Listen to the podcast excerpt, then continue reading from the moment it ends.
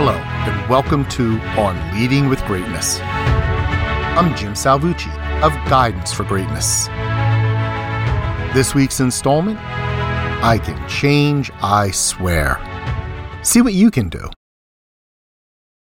Question How many psychologists does it take to change a light bulb? Answer Just one, but the light bulb has to want to change. Traditional.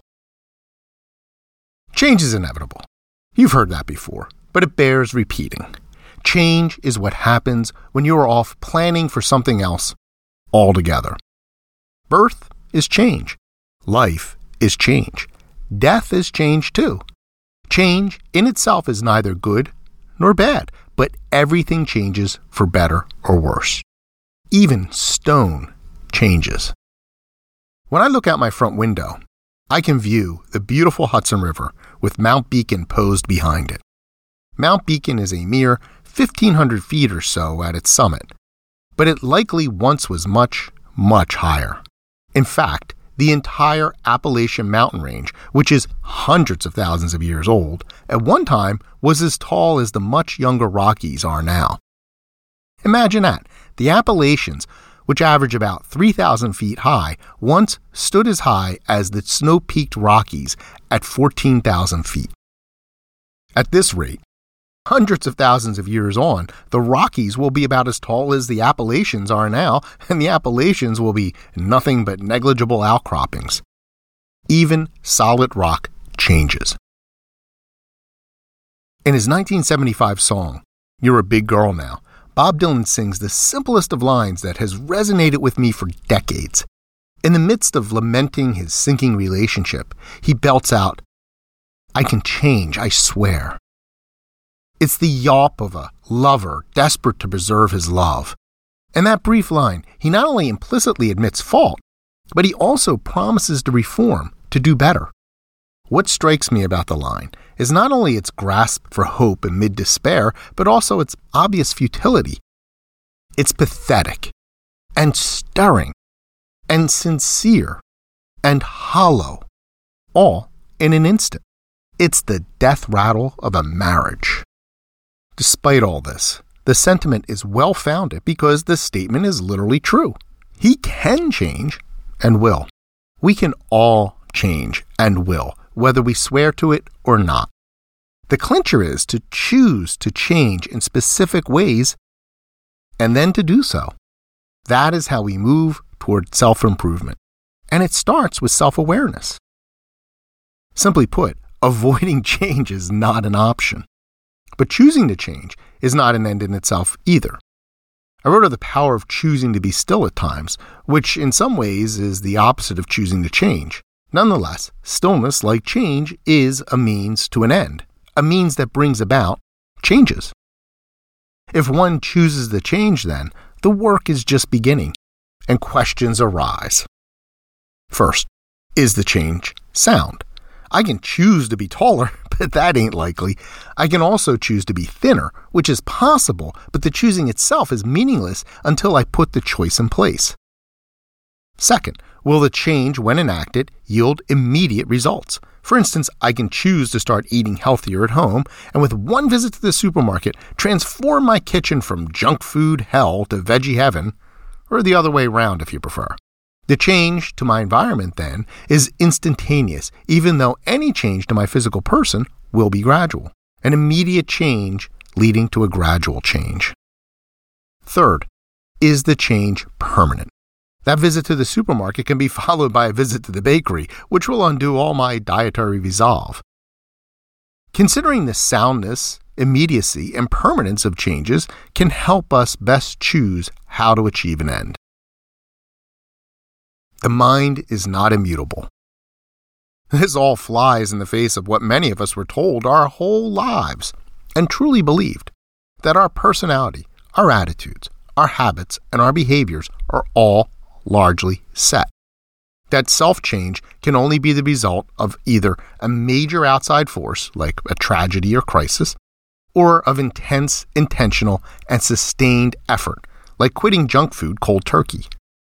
Moreover, our culture has long preached that self improvement is an all or nothing at all endeavor.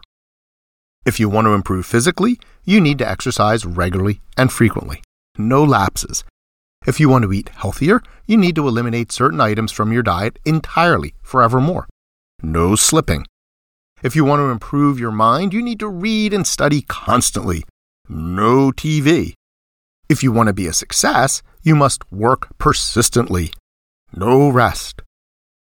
The message has been that nothing short of perpetual maximum exertion will be sufficient to enact change.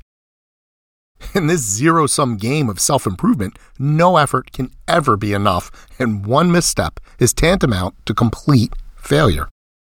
Although cultural forces have begun to temper that harsh message, we still suffer the delusion it fosters the go big or go home ethos. It's one of the reasons the gyms are full of dedicated exercisers every January, only to become desolate by February. Those New Year's resolutions to work out every day inevitably hit one little snag, and that one minor setback can feel like abject failure. Resignation soon follows.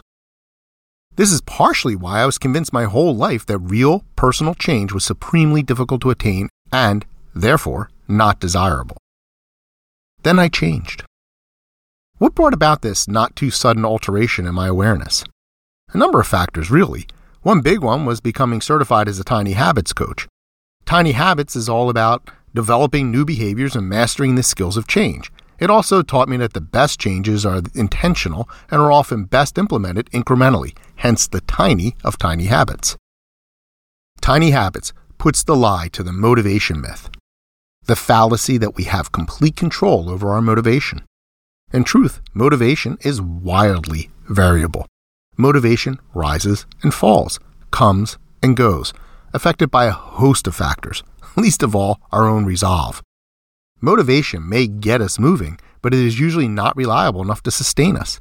It's a good part of the reason quitting cold turkey doesn't cut it in most cases. Cold turkey relies on individual motivation. Yet we tell ourselves that we should just power through. If we stumble, it's because we weren't motivated enough. Well, maybe, but so what? Lack of motivation is not some moral failing. It's mostly just something that happens to everyone. By the way, all those vaunted masters of the universe types who seem supremely and superhumanly motivated to get something done, who never take their eye off the prize, who never flinch or let their effort diminish, well, they are all focused on some singular goal. Imagine all the things they are not motivated to do.